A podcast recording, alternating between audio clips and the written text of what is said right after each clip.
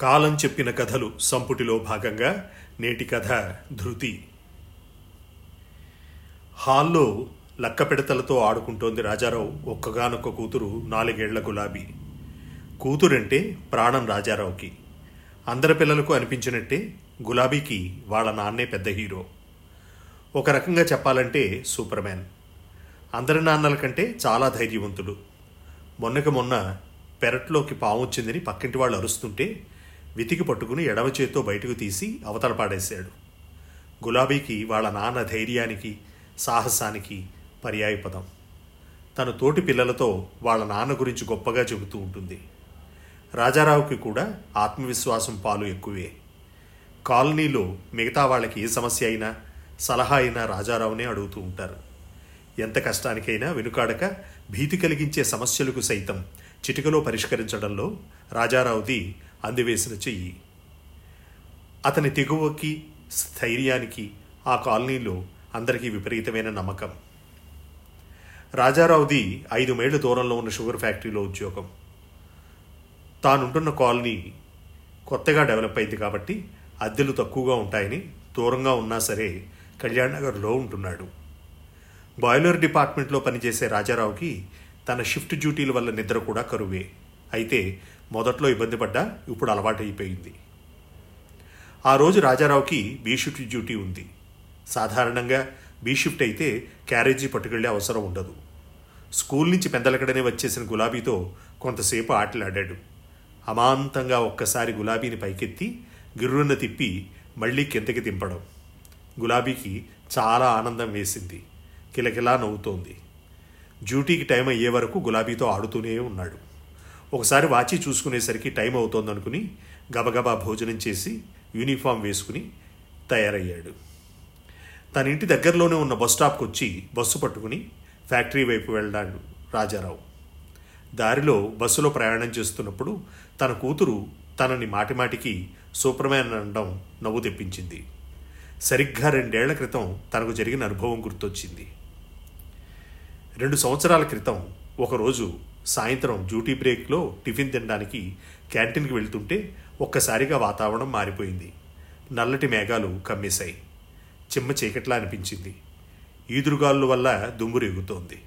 క్యాంటీన్లో తన సహోద్యోగి రాంబాబుతో కూర్చుని టిఫిన్ కానిచ్చి మళ్ళీ డ్యూటీలోకి వెళ్ళాడు.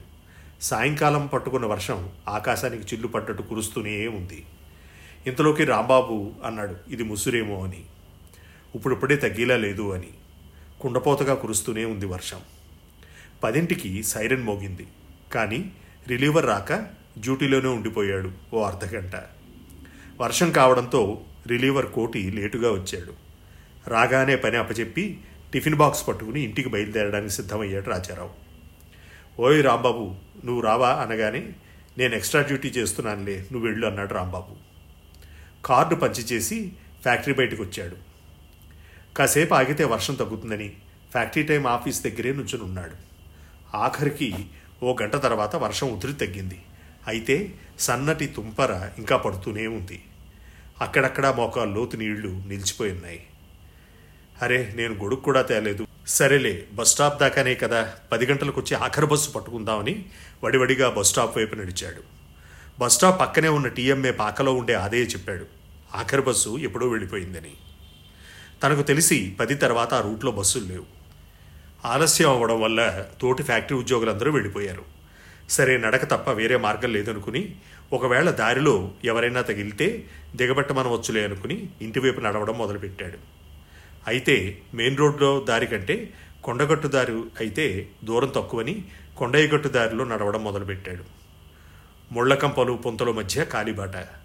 తాను నడిచే మార్గం అంతా బురదతో నిండి ఉంది. చిమ్మ చీకటి తుంపర్ల వర్షం.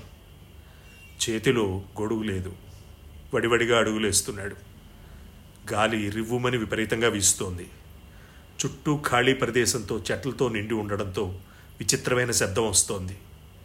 చీకట్లో కాళీబాట కూడా సరిగ్గా కనపట్టంలే చుట్టూ కీచురాళ్ళ బావురు కప్పల అరుపులు. దారిలో పెద్ద పెద్ద ఓడలతో ఉన్న మర్రి చెట్లు కూడా ఉండడంతో చీకటిగా ఉండి చీకట్లో అవి విచిత్రమైన ఆకారంలో కనిపిస్తున్నాయి. మధ్య మధ్యలో గుడ్లగూబ అరుపులు తీతుపిట్ట అరుపులు చెవుల్లో చికాగ్గా వినిపిస్తున్నాయి. ఏం పావులుంటాయో అని బాట పట్టుకుని మధ్యలోనే నడవడం మొదలుపెట్టాడు. తుంపర్ల వర్షం ఆగకుండా పడుతూ ఉండటంతో బట్టలు తడిసి ముద్దయిపోయాయి. ఓ పక్క చలితో వెన్నులో వణుకొస్తోంది. నడుస్తుంటే నీళ్ళలో కప్పలు అటు ఇటు గెంతుతూ ఉండడం మూలాన చిన్న చిన్న విచిత్రమైన శబ్దాలు. ఈలోపు కాలి కింద మెత్తగా ఏదో తగిలితే ఏదన్నా పామును గాని తొక్కేనా అని భయపడ్డాడు. చీకట్లోనే సరిగా కనిపించిన సమయంలో పామో కప్పో తెలియని పరిస్థితి. నడుస్తుండగా కొండాయిగొట్టు ప్రాంతం వరకు దగ్గరికి చేరేసరికి పక్కగా ఒక తెల్లని ఆకారం.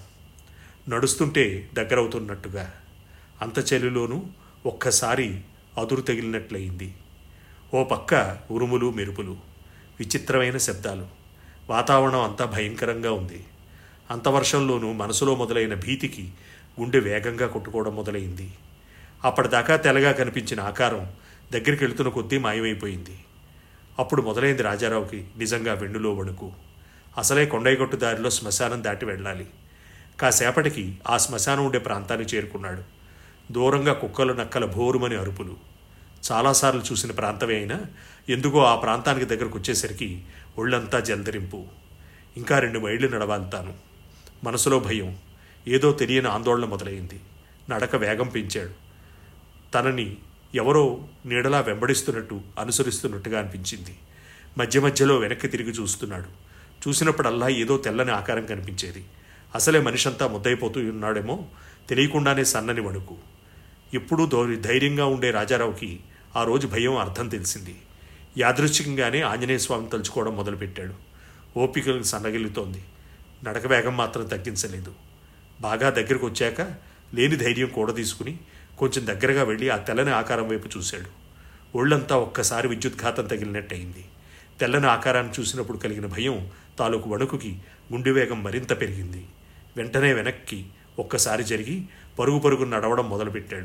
గుట్ట చిగురు వరకు వచ్చేశాడు. గుట్టపై నుంచి చూస్తే దూరంగా కాలనీ తాలూకు వీద్దీపాలు లీలగా కనిపిస్తున్నాయి. మనసులో ధైర్యం వచ్చింది. అమ్మయ్య ఇంకా వచ్చేసాను అనుకున్నాడు అంత చీకట్లోనూ వేగంగా ఒక రకంగా పరుగెత్తుతూ తన ఇంటికి చేరుకున్నాడు. తలుపు కొట్టేసరికి అప్పటికే గులాబీని పడుకోబెట్టి రాజారావు కోసం నిద్ర వస్తున్న ఎదురు చూస్తున్న రాజారావు భార్య శారద తలుపు తీసింది. ఇదిగో తువ్వాలు ఏమిటి ఇంతలా తడిసిపోయారు? ఉడుకుతున్నారు కూడా. ఆలస్యం అయితే అయింది. కాసేపు ఎక్కడైనా ఆగలేకపోయారా? ఆరోగ్యం పాడవుతుంది కదా అని ఏదేదో చెప్పుకుపోతోంది. అయితే రాజారావుకు మాత్రం ఇంకా పరాధ్యానంలోనే ఉన్నాడు. రాజారావుకు మాత్రం ఆ తెల్లని ఆకారం చూసిన ఆలోచన ఇంకా గుర్తుకు వస్తోంది. ఇంకా తన వెన్నంటే ఉన్న అనుభూతి కలుగుతోంది. తనకు తెలియకుండానే బట్టలు మార్చుకుని శారదని భోజనం వడ్డించు అన్నాడు. ఏమీ జరగనట్టే. భార్యతో కలిసి భోజనానికి ఉపక్రమించాడు. తాము మాత్రమే కాకుండా తన పక్కన ఎవరో కూర్చున్నారన్న భావన. భోజనం చేశాక పెరటి తలుపు వేసొస్తానన్నాడు. ఆఖరికి రోజు తాను చూసే తలుపుల కిరు శబ్దం సైతం రాజారావుకి వింతగా భయంగా అనిపించింది. ఏమీ కానట్టే మొహాన్ నవ్వుతో భార్య దగ్గరకు వచ్చాడు. ఆ రాత్రి తాను చూసిన తెల్లాకారం తాలూకు ఆలోచనలతో నిద్రపడితే ఒట్టు. ప్రొద్దుటే లేవగానే గులాబీ నిద్ర లేపుతుంటే మెలకు వచ్చింది. నాన్న మళ్ళీ ఏనుగాట ఆడదామని మారాం చేసింది. ఇప్పుడు కాదమ్మా తలపోటుగా ఉంది అంటే నువ్వు సూపర్మ్యాన్ నాన్న ఆడి తీరాలి అంది. నవ్వుతూ పక్కమేంచి లేచి గులాబీతో ఆడడం మొదలుపెట్టాడు. బస్సు ఫ్యాక్టరీ దగ్గరకు చేరేసరికి వచ్చిన కుదుపుకి రెండేళ్ళ క్రితం నాటి ఆలోచనల నుంచి ఈ లోకంలోకి వచ్చాడు రాజారావు. తన మనసులోనే అనుకుంటున్నాడు. మనసులోని భయాన్ని ఆందోళనని తగిన సమయం పాటు ఒడిసి పట్టగలిగితే భీతి అన్నదే లేదని. ఆ రోజు రాత్రి నాకు కలిగిన భయం అంతా ఒక భ్రమ మాత్రమే అని తనను తాను సంభాళించుకున్నాడు. మనిషి పుట్టినప్పుడే భయం కూడా పుట్టింది.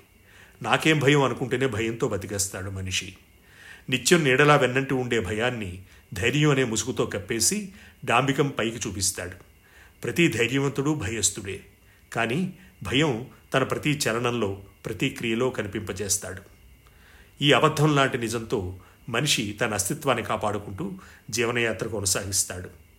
అమెరికాకు చెందిన బెథానీ హమిల్టన్ చెప్పినట్లు ధైర్యం అంటే నువ్వు భయపడకపోవడం కాదు. ధైర్యం అంటే భయం నిన్ను ఆగనివ్వకపోవడం.